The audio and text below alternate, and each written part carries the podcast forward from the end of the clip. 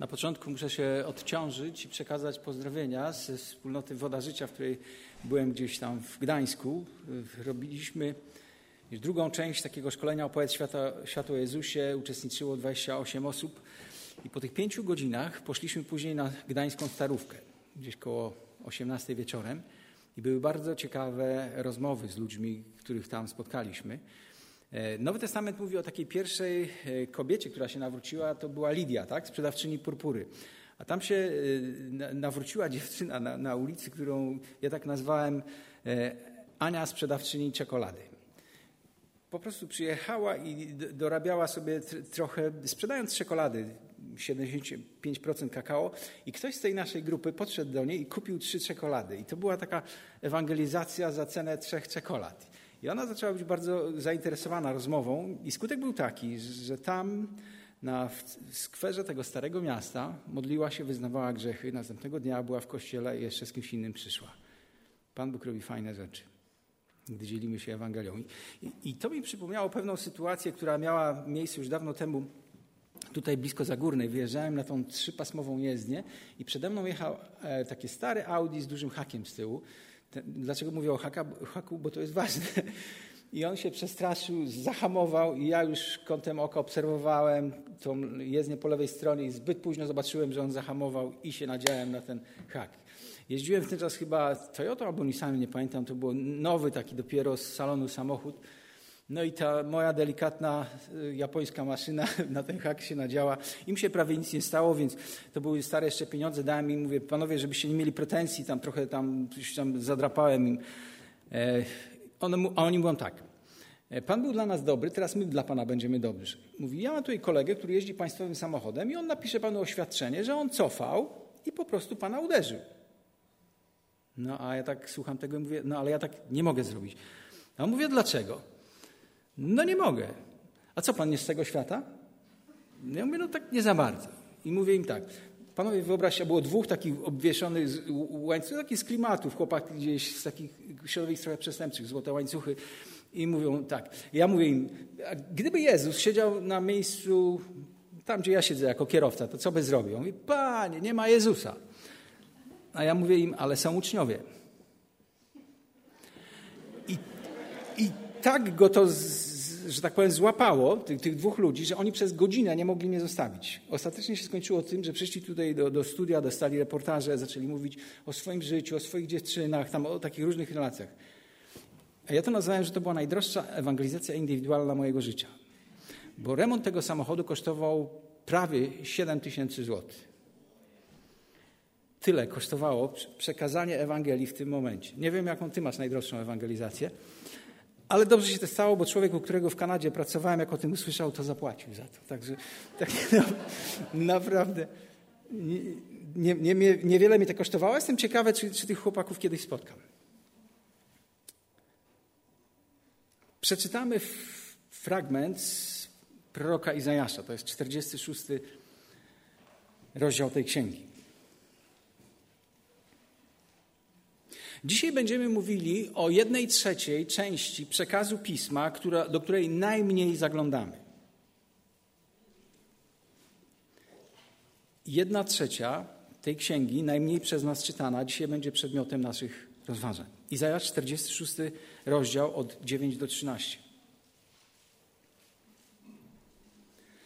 Przypomnijcie sobie sprawy dawne, odwieczne, że to ja jestem Bogiem i nie ma innego Bogiem, któremu nikt nie dorówna. Od początku ogłaszam to, co będzie, i od dawna to, co się jeszcze nie stało.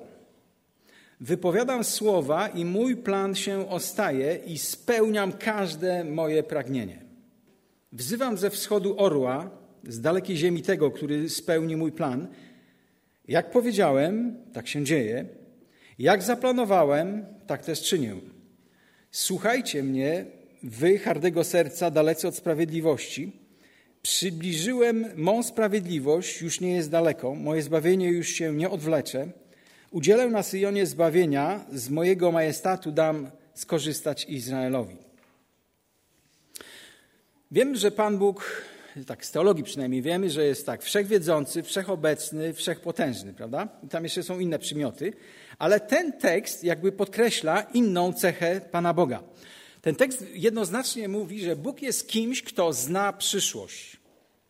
Jestem Bogiem proroctwa, mam moc, by kontrolować przyszłość. Mam moc nad tym, co się wydarzy, i to, co się wydarzy, to, co się będzie działo, jest zgodne z tym, czego chcę, mówi Bóg. Tak się nam przedstawia. I, czyli wierzymy i czcimy Boga proroctwa, a jednocześnie ignorujemy bardzo często słowo prorockie. Żadna inna część Biblii, Słowa Bożego, nie jest tak zapomniana i tak niewłaściwie interpretowana, jak właśnie słowo prorockie. Już od samego początku powstania Kościoła, pierwszego Kościoła, słowo prorockie było na początku, e, że tak powiem, nadużywane przez odstępców. I dzisiaj niewiele się tutaj zmieniło w tej materii.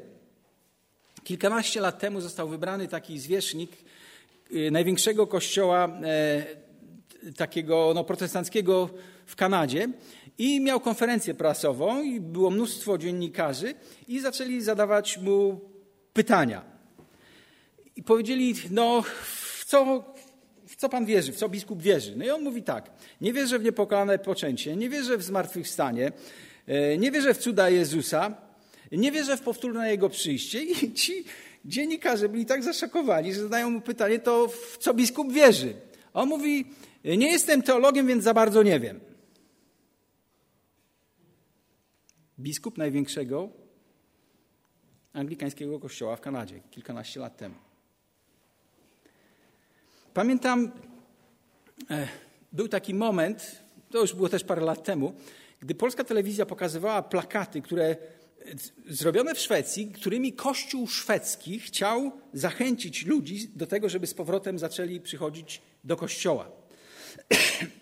To bardzo smutne, ale to oddaje sytuację, jaka istnieje w wielu wspólnotach.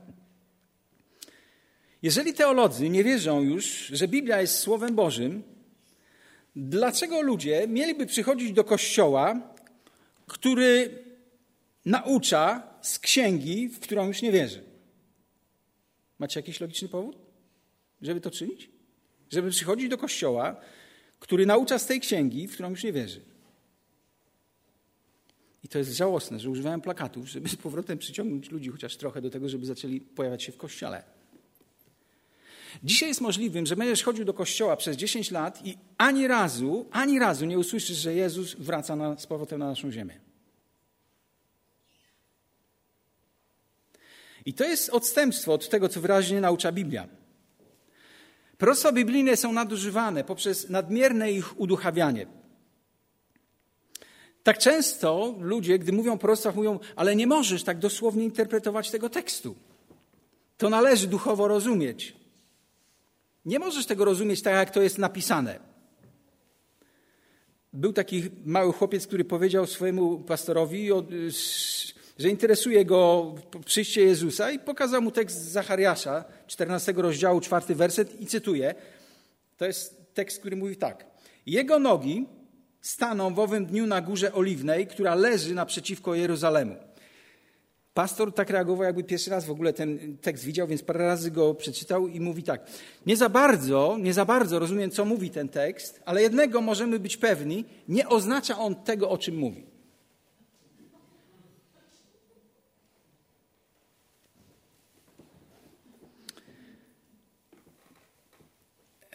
Henry Morris napisał jeden z najlepszych komentarzy do Księgi Objawienia. I w takim y, no, przypisie do tego wydawnictwa powiedział: Napisałem tę książkę, gdyż ludzie ciągle mi mówią, że Księga Objawienia jest bardzo trudną do zrozumienia. Mylą się. Księga Objawienia nie jest trudną do zrozumienia, ale jest trudno uwierzyć w to, o czym ona mówi. I gdy uwierzysz, to zaczniesz rozumieć. I to jest prawdą, która dotyczy nie tylko proroctwa, ale każdego fragmentu Bożego Słowa. I ja myślę, że przydałoby nam się większa dawka takiej wiary, jaka istnieje w umyśle i w sercu małego dziecka. Wiesz, że Słowo Boże to, co mówi, to jest prawdą. Ja myślę, że chyba ten, który nas stworzył, to wie, jak się z nami komunikować, w jaki sposób, żebyśmy to, co on napisał, przez swoich ludzi rozumieli. Że nie trzeba mieć doktoratu z filozofii ani jakiegoś ty ty tytułu, nie wiem, związanego z teologią, żeby rozumieć to słowo.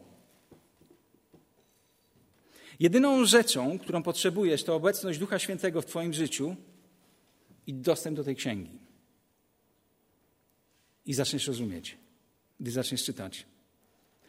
Słowo prorockie było nadużywane przez różnego rodzaju fanatyków.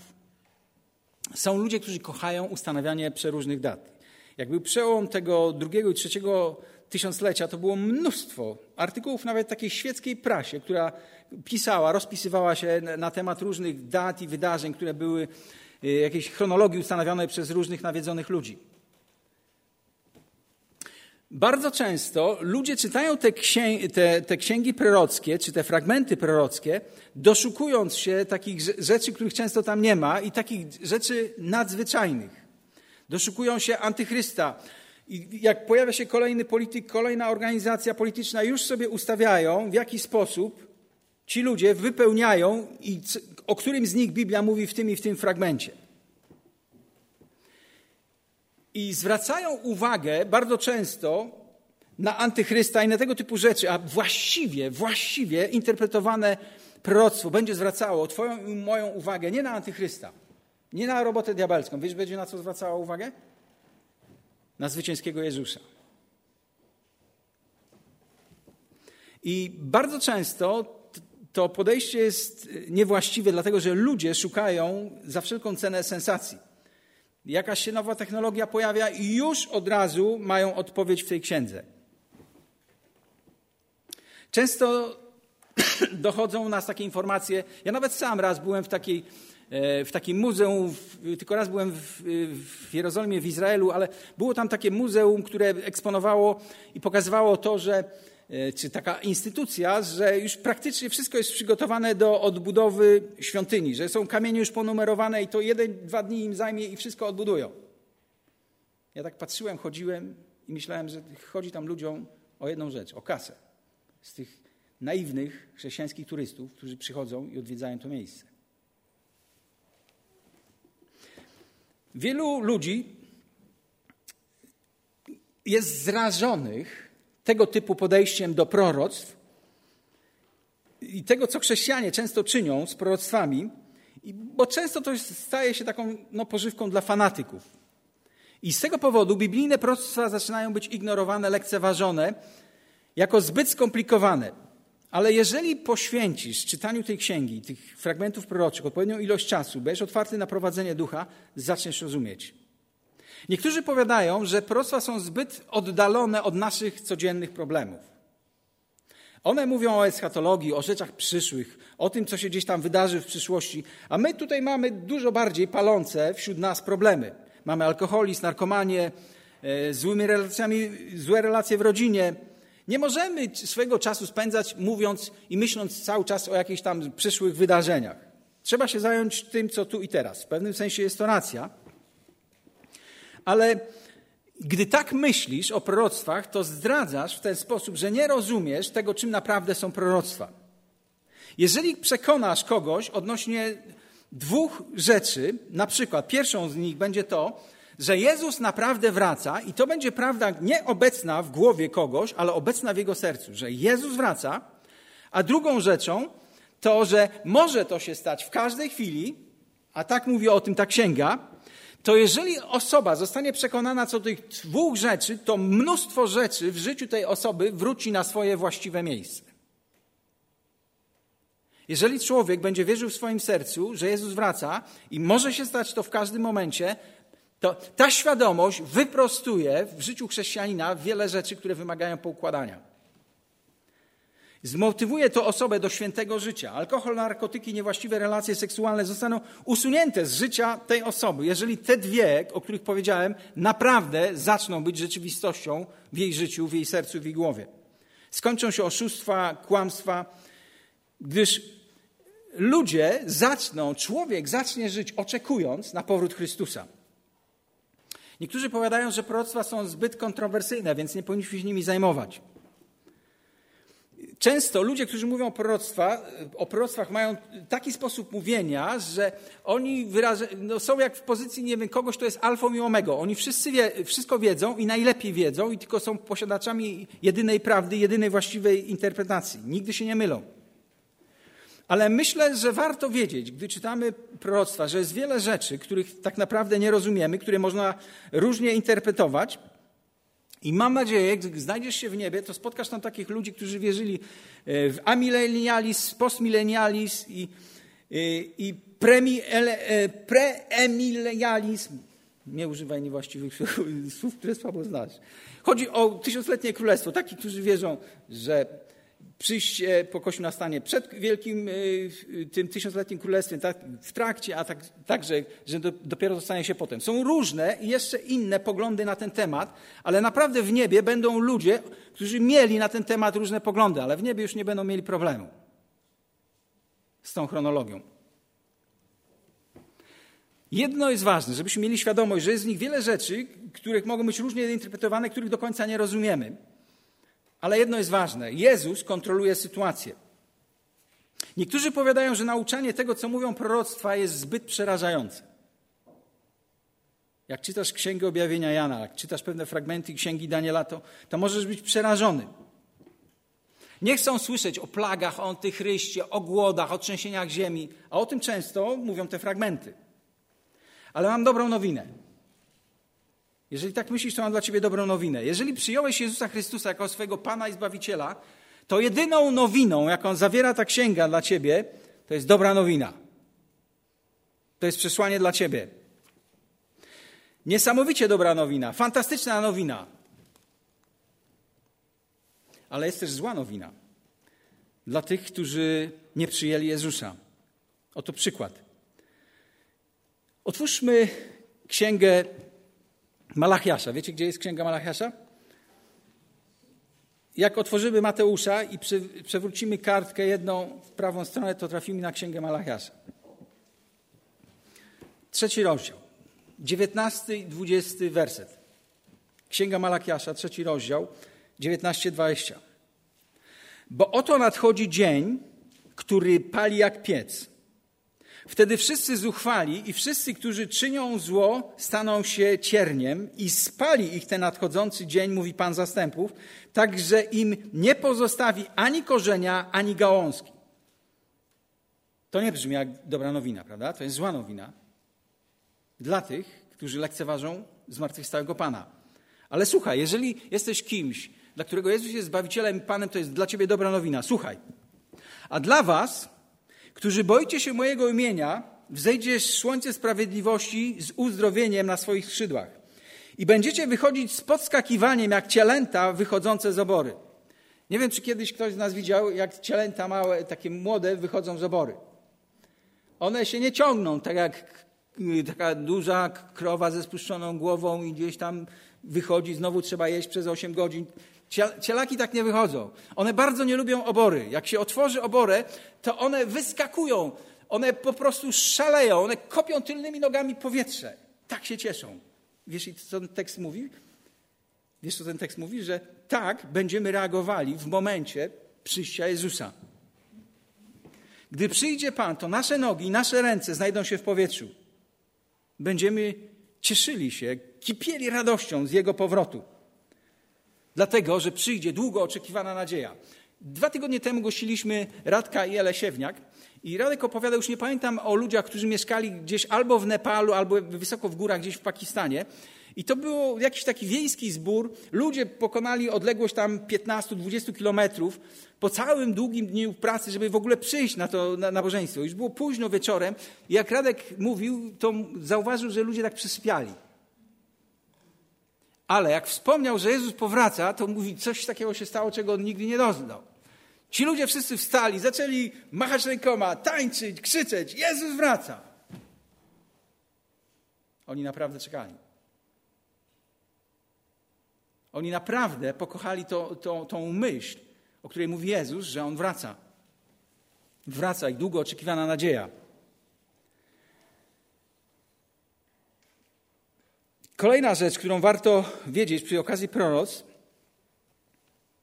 że szatan robi wszystko, ażeby odwrócić uwagę chrześcijan, ludzi od proroctw. Diabeł nie jest zainteresowany, żebyś czytał ostatnią księgę Biblii. To zadziwiające. Jest wielu chrześcijan, którzy przeczytali parę razy tą księgę, ale bardzo zdarza się, i to często się zdarza, że nie przeczytali albo nie mogą przebrnąć przez ostatnią księgę, jaka jest w Biblii. To zadziwiające. To jest tak, jakbyś przeczytał powieść, a nie chciał przeczytać ostatniego rozdziału, w którym ta cała powieść znajduje swoje zakończenie. To dziwne. Ale tak spora część chrześcijan reaguje. Wiesz, dlaczego diabeł nie chce, aby ktokolwiek czytał Księgę Objawienia? Albo żeby było jak najmniej tych, którzy to robią? Wiesz dlaczego? Bo ta księga mówi jak żadna inna o tym, że szatan zostanie pokonany, zostanie związany i zostanie wrzucony do jeziora ognistego. On tego bardzo nie lubi, żebyś ty o tym wiedział. Nie chcę, aby ludzie wiedzieli, że jedynym i ostatecznym zwycięzcą i Panem jest Jezus Chrystus. Może diabeł przychodzi do ciebie i szepce ci, jak możesz być chrześcijaninem? A czy zapomniałeś o tym, jak wyglądało poprzednie życie? Pamiętasz, co zrobiłeś? I przypomina, starać się przypomnieć te wielkie grzechy z Twojej przeszłości. I wiesz co, jest dobra recepta, żeby sobie z tym radzić, z takimi oskarżeniami diabła. Powinieneś otworzyć ostatnią księgę Biblii i pokazać diabłu, co ona o nim mówi. On bardzo tego nie będzie lubił i nie lubi tego słuchać. I przestanie siebie oskarżać.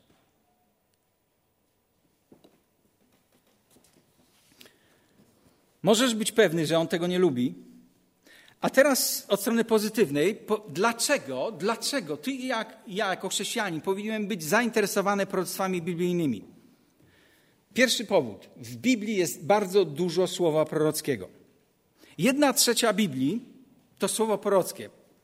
Jeżeli odrzucisz czytanie i studiowanie tych fragmentów prorockich, to tak jakbyś 33% z tej księgi wziął nożyce i powycinał. Gdy nie czytasz tych fragmentów. Nigdy w takiej sytuacji nie osiągniesz właściwego wzrostu i dojrzałości, o jakiej mówi ta księga.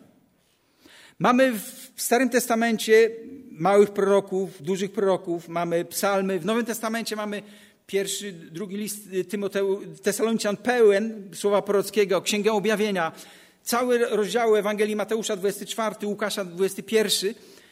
Ta wielka, ta duża ilość proroc powinna inspirować mnie i ciebie do czytania tych właśnie fragmentów. Powinienem czytać te fragmenty ze względu na ich wyjątkowość. Czy kiedyś myślałeś o tym i wiesz w ogóle o tym, że Biblia jako jedyna księga religijna zawiera coś takiego jak proroctwa? Żadna inna księga, będąca, no, no nie wiem, Koran nie zawiera żadnego proroctwa. E, Wedy nie zawierają ani jednego proroctwa.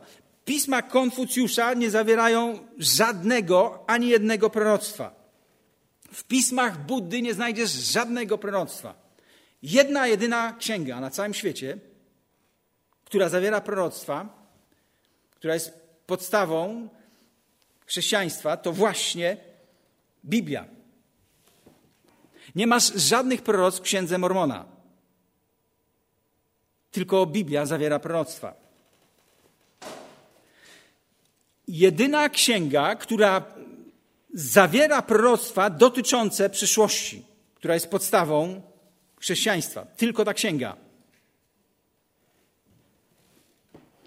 Proroctwa są niezbitym dowodem potwierdzającym, że ta księga, którą trzymasz w swoich dłoni, w dłoniach, jest Bożym Słowem. Proroctwa są potężnym argumentem na prawdziwość zapisu tej księgi i że to jest Boża Księga. I gdy rozmawiasz z kimś, kto podważa autorytet Biblii, nie wierzy temu słowu, lub ktoś, kto, z kimś, kto powiada, że to jest pełne mitów, legend, przesądów, opowieści, to możesz i powinieneś użyć proros, ażeby dowieść, że ona musi mieć ponadnaturalne pochodzenie, bo ma ponadnaturalne objawienie. Świadczą o tym liczne proroctwa, które wypełniły się w historii. I gdy myślimy o proroctwach, to zwykle myślimy o mesjańskich proroctwach, ale jest w tej księdze mnóstwo innych proroctw. Na przykład Izajasz prorokuje, że król Cyrus uwolni Izraelitów z niewoli babilońskiej. I wiesz, co jest ciekawego? Że napisał te słowa Izajasz 150 lat wcześniej, zanim w ogóle Cyrus się urodził. I przez porównanie tych dokumentów czasu zapisu możesz dokładnie to określić. Pierwsza królewska mówi, że Izrael będzie miał króla Jozjasza, który spali fałszywych proroków. Zostało to napisane 300 lat wcześniej, zanim w ogóle Jozjasz się urodził. Warto czytać tę księgę. Biblia jest pełna proroctw, konkretnych proroctw o osobach, narodach, miastach i te przepowiednie, te proroctwa wypełniły się w najdrobniejszych szczegółach, jeśli chodzi o historię.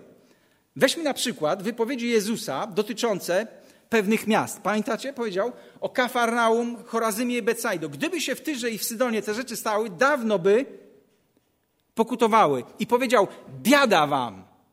I wymienił te trzy miasta. I wiesz, co się stało? Upłynęło 150 lat, potężne trzęsienie ziemi nawiedziło ten region i te trzy miasta, tylko te trzy miasta zostały totalnie zniszczone. Około 1800 roku taka szkoła krytyczna, krytycy Biblii powiedzieli, tych miast nie ma. Biblia mówi nieprawdę. Ale wiesz, 15 lat temu chodziłem po ruinach Kafarnaum, odkopanych z popiołów.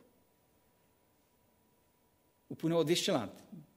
Odkopano te miasta, zniszczone totalnie przez to trzęsienie ziemi. Czy to przypadek, że to właśnie te trzy miasta, o których wspomniał Jezus i wypowiedział takie słowa przekleństwa skierowane do tych miast? Popatrzmy na ostatni tydzień życia Jezusa.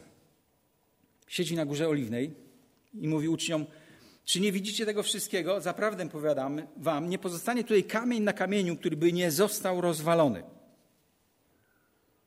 Upływa 40 lat. Rok 70. Dokładnie tak się stało, jak powiedział Jezus.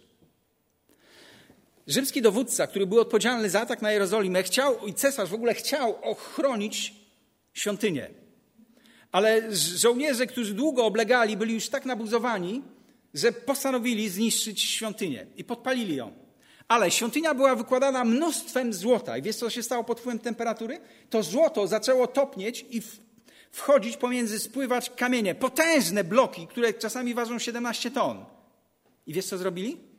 Szukając dojścia do tego złota, rozwalali kamień po kamieniu, kamień po kamieniu, wyciągając to złoto, które roztopione, które wciekło do samych fundamentów. Dokładnie wypełniło się to, co powiedział Jezus. Nie zostanie kamień na kamieniu. To jest proroctwo, o których mówi ta księga.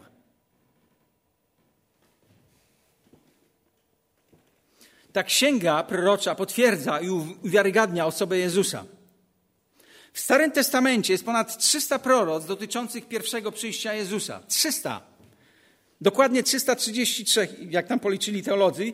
Wielu, wiele z nich się powtarza. Na przykład, że Jezus będzie potomkiem Abrahama siedmiokrotnie, jest to przepowiedziane w tych różnych proroctwach, ale ciągle, ciągle jest 108 proroctw dotyczących Jezusa, pierwszego przyjścia, które się nie powtarzają. 108 precyzyjne, konkretne, odnoszące się do Jezusa z Nazaretu. Wszystkie, wszystkie wypełniły się w momencie Jego przyjścia, pierwszego przyjścia na ziemię. Musimy o tym wiedzieć i ci, którzy nie wierzą w tę księgę, też muszą wiedzieć, dlatego że Ty im o tym powiesz. I to ich skonfrontuje. Jak na to zareagują? Powiedzą tak. E, no, w pewnym sensie jest to prawda. Jezus wiedział, y, znał treść Starego Testamentu, więc pewne rzeczy w swoim życiu układał tak, żeby się wypełniły proroctwa, które były w Starym Testamencie, które były przepowiedziane i dotyczyły jego życia. W pewnym sensie jest to prawda.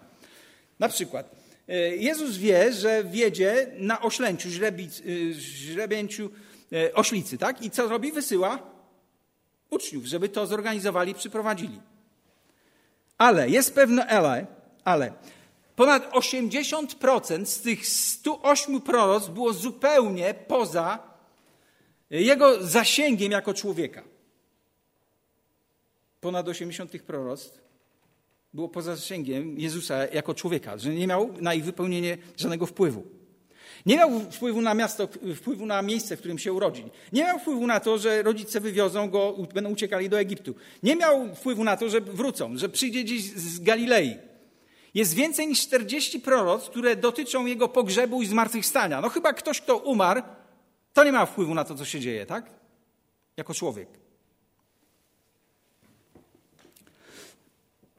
To są potężne dowody potwierdzające, że Jezus był tym, za kogo się podawał.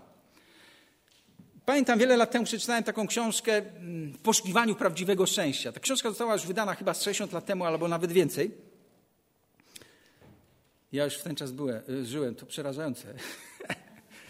Matematyk i specjalista od y, statystyki, profesor Peter Stoner, który napisał, o, był dziekanem takich wydziałów matematycznych, i które nauczały statystyki i w ogóle rachunku prawdopodobieństwa, i zrobił pewien eksperyment zmobilizował 600 studentów, 13, którzy byli podzieleni na 13 grup. Oni pracowali w różnych, że tak powiem, uniwersytetach stanowych, w różnych stanach, Stanach Zjednoczonych. 600 studentów, 13 grup, niezależnie pracujących od siebie, mieli zbadać prawdopodobieństwo przypadkowego wypełnienia się ośmiu proroctw w życiu Jezusa. Na przykład, że się urodzi w Betlejem, że jego kość nie będzie złamana, że zdradzi go przyjaciel, że zdradzi go za 30 kawałków srebra, że te pieniądze zostaną przeznaczone na przykład na zakup e, roli dla, dla jakiegoś garncarza. Osiem takich proroctw. I te niezależne zespoły studentów matematyki i statystyki, robione niezależnie od siebie, przy zaniżanych prawdopodobieństwach wyszło im, jak prawdopodobieństwo przypadkowego wypełnienia tych ośmiu proroc przez jakąś jedną osobę, wiecie ile wynosi? Jak 1 do 10 do 17 potęgi. Żeby sobie wyobrazić, 1, dwukropka i 17 zer. 10 do 17 potęgi. Żeby to przybliżyć, musiałbyś obszar Polski zasypać na głębokość około 60 centymetrów monetami wielkości 5 złotówki. Ja bym jedną z tych monet pomalował na czerwono, a tobie zawiązałbym oczy, ale zanim byś się wybrał na poszukiwanie tej z zawiązanymi oczyma, żeby znaleźć tą jedną pomalowaną na czerwono, to jeszcze puściłbym przez rok stado na przykład 10 tysięcy spychaczy, żeby to wszystko wymieszali. A potem ty sobie wchodzisz na ten obszar Polski, wolno ci się tylko raz schylić i ta i pierwsza podniesiona przez ciebie moneta ma być tą jedną zamalowaną na czerwony kolor. To jest 1, 10 do 17 potęgi. Takie jest prawdopodobieństwo przypadkowego spełnienia się ośmiu proroctw w życiu jakiegoś człowieka. A Biblia ich zawiera ponad 300. Zrobiono symulację sprawdzając, jakie jest podobieństwo spełnienia się 16 proroctw. Wiecie, jak wyszła, jaka liczba wyszła? Z tych wszystkich monet wyszłaby taka kula, której średnica byłaby większa, 8 razy niż, większa niż w tej chwili wynosi odległość między Ziemią i Słońcem jedna moneta. Takie jest podobieństwo przypadkowe wypełnienia się 16 proroctw. Nikt tych danych nie podważył. Tych szacunków. Myślę, że chociażby z tego powodu powinieneś bardzo uważnie zacząć traktować proroctwa, o których mówi ta księga. Biblijne proroctwa objawiają, odsłaniają przyszłość. To jest kolejny powód, dla którego powinieneś być zainteresowany tymi fragmentami tej księgi. Te rzeczy, co do których Bóg chce, byśmy wiedzieli odnośnie przyszłości. Wierzę, że pewnego dnia wróci Jezus, że umarli zostaną wzbudzeni, że ci, którzy uwierzyli Jezusowi, zostaną z Nim zabrani i znajdą się w, tym, w Nim w tym samym miejscu, Wierzę w to, o czym mówi ta księga, że nastąpi tysiącletni okres panowania Jezusa i że w tym czasie ziemia będzie wypełniona pokojem, sprawiedliwością. Wierzę w to, że będziemy, ci w tym czasie będą żyli, zostaną zabrani z tej ziemi. I wierzę również w, co, w to, co mówi ta księga, że ta ziemia, na której teraz żyjemy, jest zachowana dla ognia. To zła wiadomość dla ekologów. Ale jest dobra wiadomość. Będzie nowa nieba, nowy, nowe niebo i nowa ziemia. Nie odrestaurowana, ale nowa. I wiesz, co będzie? Jak będzie to wyglądało? Czego oko nie widziało, ucho nie słyszało, do serca ludzkiego nie wstąpiło, to przygotował Bóg tym, którzy go miłują. To ekscytujące. Nie można nawet sobie tego wyobrazić, bo wszystko, co ja i ty sobie wyobrazisz, to jest tylko tym, co, co już gdzieś widzieliśmy, do czego możemy się odnieść. Bóg utworzy zupełnie nową rzeczywistość, zupełnie wykraczającą poza to, co jesteśmy ogarnąć swoim wyobraźnią i swoim umysłem w tej chwili. Mogę się tym cieszyć, albowiem nam objawił to Bóg przez ducha. Jak? Przez słowo prorockie, te rzeczy, które wymieniałem. Słowo prorockie są, jest potężnym narzędziem do ewangelizacji. Wiecie, jak się nawrócił pierwszy człowiek z Afryki, ten prozelita z Etiopii? Przez czytanie księgi? A to prorok, prawda? A jakbyśmy spojrzeli na pierwszy, zapis pierwszego kazania, jakie zostało wygłoszone przez apostoła Piotra, tam jest cytat za cytatem, cytat za cytatem z księgi, z ksiąg Starego Testamentu. Jeżeli znalazłbyś się w sytuacji, że miałbyś się podzielić Ewangelią z Żydem, takim ortodoksyjnym Żydem, to nie mógłbyś opierać tego, co mówisz o Nowy Testament, bo dla niego to jest księga pogan. To, co byś powinieneś zrobić, to użyć te starotestamentowe fragmenty prorocze, które pokazują osobę Jezusa. Musisz umieć posługiwać się tymi proroctwami. Często nie rozumiemy prost biblijnych, dlatego że nie czytamy Starego Testamentu.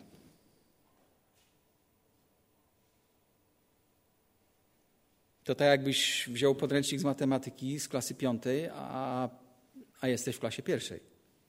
Nie załapiesz. Proroctwa są narzędziami do nauki moralności. To jest kolejny powód, dla którego warto czytać proroctwa. Zwykle myślimy o proroctwie, że to jest taki zapis, który wskazuje i odkrywa to, co jest gdzieś tam daleko w przyszłości. W pewnym sensie tak, ale to mniej niż połowa proroctw w ten sposób odkrywa przyszłość. Bardzo dużo, większość z tego, o czym są proroctwa i to, o czym mówią, dotyczy teraźniejszości. Na przykład, jak weźmiesz księgę Jeremiasza, to ona mówi o tym, co się dzieje i nawołuje ludzi do pokuty, do porzucenia religijnych hipokryzji. Najwięcej nauk dotyczących moralności znajdziesz w proroctwach. Jedynie więcej Jezus nauczał o moralności niż prorocy Starego Testamentu w swoich pismach. Ale wiesz dlaczego? Bo Jezus był największym z proroków. Czyli proroctwo to nie tylko coś, co pismo pokazuje o przyszłości, ale to, co mówi o moralności, która dotyczy i tego, co się dzieje w tym momencie. Sparafrazuję Księgę Amosa, piąty rozdział, 21-24 werset. Nie szukajcie, bo tej wersji nie znajdziecie w swoich Bibliach. To jest taka sparafrazowana wersja. To jest współczesny przekład, współczesna polszczyzna. A jak chcecie zobaczyć, jak brzmi oryginał, to zapamiętajcie Amos 5, 21, 24. Nienawidzę i odrzucam wasze ewangeliczne nabożeństwa. Nie lubię też waszych uwielbiających nabożeństw. Pomimo tego, że dajecie mi dziesięcinę ofiary, to nie mogę ich przyjąć. Nawet nie chcę patrzeć na wasze nabożeństwa z wieczerzą pańską. Usuńcie hałas waszych hymnów, nie chcę słyszeć dźwięku waszego pianina. To, co chcę, to to, by prawo tryskało jak woda, a sprawiedliwość jak potok niewysychający. Tekst mówi o religijnej hipokryzji, zakłamaniu. Mówi o śpiewaniu, modleniu się, oddawaniu chwały dla Boga, a jednocześnie mówi o życiu tych, tych samych ludzi, którzy żyją jak poganie, których życie się nie różni od życia tych, którzy Panem Bogiem się nie przejmują.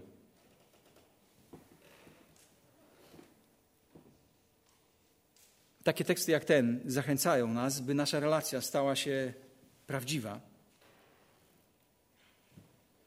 I Twoje moje chrześcijaństwo nie może się zaczynać i kończyć na dwóch godzinach porannego nabożeństwa raz w tygodniu. Prostwa pomagają w duchowym wzroście. Studiowanie prost biblijnych, gdy czynisz to, tak na serio, to sprawia, że to wzbudza w tobie nadzieję. Żyjemy w świecie, w którym jest coraz mniej nadziei. Świecie, który pogrąża się w niemoralność, przemoc. Ktoś powiedział, że bez nadziei nie da się żyć. Ktoś powiedział inny, że nadzieja matka głupi. Ja mówię, no tak, gdy głupia nadzieja. Ale ta księga nie mówi o tego rodzaju nadziei. Jedyną nadzieją, jedyną nadzieją, jedynym źródłem nadziei, tak naprawdę prawdziwej nadziei, to Jezus. I to, co On uczynił, i to, co mówi odnośnie przyszłości. Teraz pozostaje wiara, nadzieja i miłość. I być może słyszałeś kazania na temat miłości, wierności, ale byłoby najtrudniej znaleźć, myślę, kazanie mówiące o nadziei. To zdumiewające. Jeden z filarów, bardzo często zupełnie, totalnie pomijany. Dlaczego? Dlatego, że nadzieja zależy od tego, co wiesz albo czego nie wiesz, a co dotyczy proroctw. I dlatego tak często mało jest w naszym życiu nadziei, bo tak mało jest w naszym życiu znajomości tego, o czym mówią prorocze fragmenty tej księgi. Im więcej wiesz o proroctwach, tym silniejsza będzie Twoja nadzieja. Coś, co mnie martwi, to to, jak chrześcijanie coraz bardziej, że tak powiem, są przywiązani do, do tego świata i do tego życia. I chcę powiedzieć, że tak zawsze nie było. Gdy czytasz przekazy o wielkich takich przywódcach chrześcijańskich, to na przykład gdy już byli w podeszłym wieku, czy zachorowali bardzo poważnie, to oni często mieli taką prośbę, żeby już się chrześcijanie o nich nie modlili, bo oni chcą już iść do Pana. A dzisiaj się podłączamy na wszelkie możliwe rurki i maszyny, które podtrzymują nasze życie. To jakbyśmy przestali wierzyć w spotkanie ze zmartwychwstałym Panem. Życie bez łez, bez płaczu, bez cierpienia –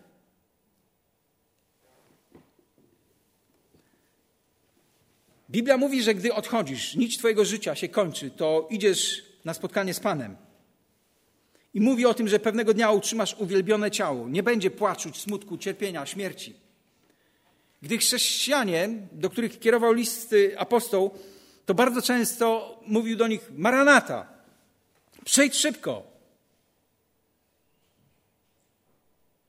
Jak często zupełnie ucieka to z naszej perspektywy, z naszego myślenia.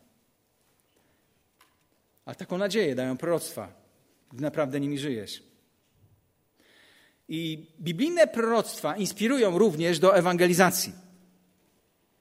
Wyobraź sobie, że zapraszamy kogoś, kto ma mówić na temat ewangelizacji, a on będzie mówił o powtórnym przyjściu Jezusa. To byś pomyślał, że trochę gościu daje obok, prawda? Ale to nie jest właściwe myślenie.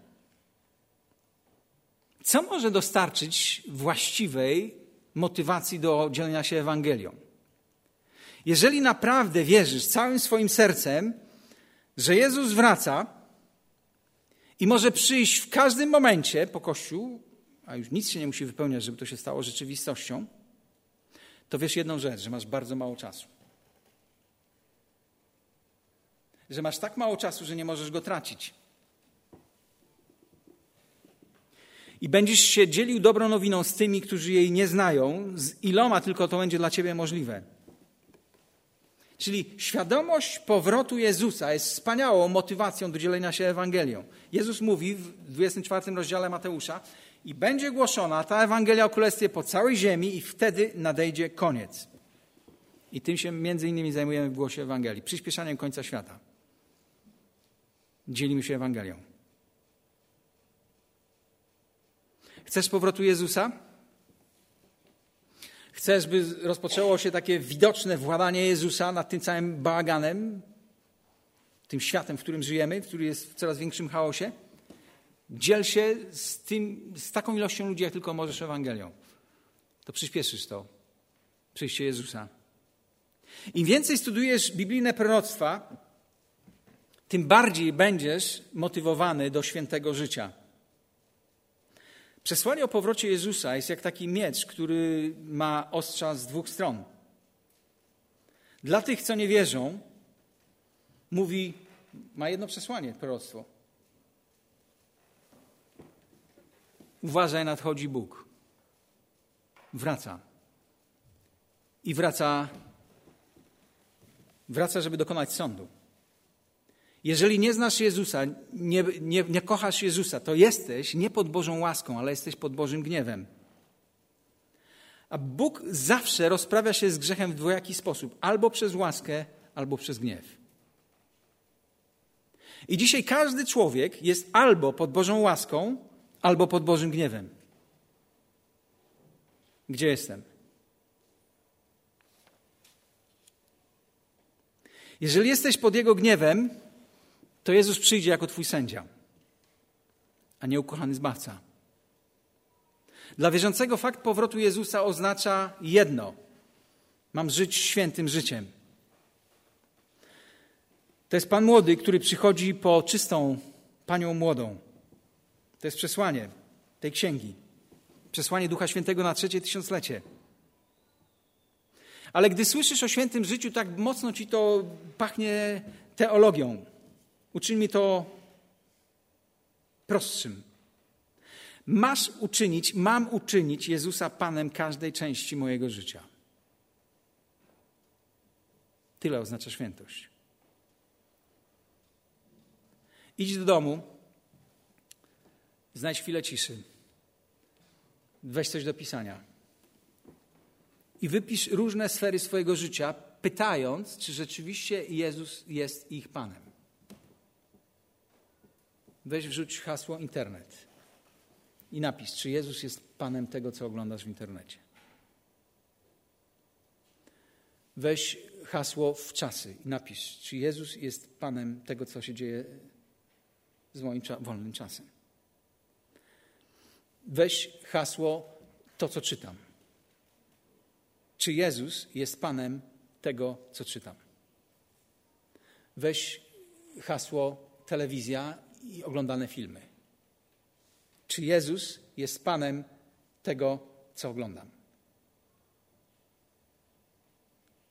I zeskanuj w ten sposób różne sfery swojego życia. I będziesz widział miejsce, w którym jesteś. Nauka. Studia. Czy Jezus jest Panem tej sfery mojego życia? Praca. Czy Jezus jest Panem tej sfery mojego życia? Pieniądze. To, jak je zarabiam i to, jak je wydaję. Czy Jezus jest Panem tej sfery mojego życia? Relacja z płcią przeciwną. Czy Jezus jest Panem tej sfery mojego życia? Relacja z moimi dziećmi, czy Jezus jest Panem tej sfery mojego życia, czy moje relacje z wnukami, czy Jezus jest Panem tej sfery mojego życia. Skanuj.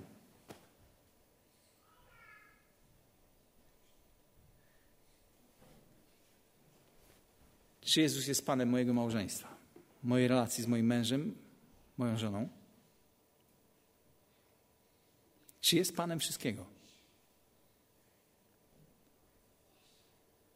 Na początku Kościół penetrował świat. Dzisiaj oglądamy sytuację odwrotną. To świat zaczyna penetrować i wpływać na Kościół. I dlatego mamy problemy świata obecne w Kościele. Rozwody, seks przedmałżeński, uzależnienie, hazard, pornografia. Warto zapytać o to, kto jest Panem tych różnych sfer. Znajdź te sfery, w których Jezus nie jest Panem. Poddaj je Bogu. Wyznaj to. Przyznaj się do tego. Poproś o przebaczenie. Poproś o uzdrowienie. A potem powiedz, że chcesz być częścią Jego oblubienicy. Że chcesz, by w Twoim sercu, w Twojej głowie było jedno pragnienie: przyjdź. Przyjdź jak najszybciej. Czekam. I tak żyję, że jak przyjdziesz, nie będę sam, ale będzie mnóstwo ludzi, których o Tobie powiedziałem i których życie zmieniłeś.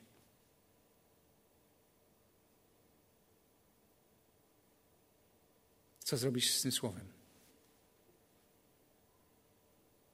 Aby Bóg pomógł Ci podjąć mądre decyzje. Amen.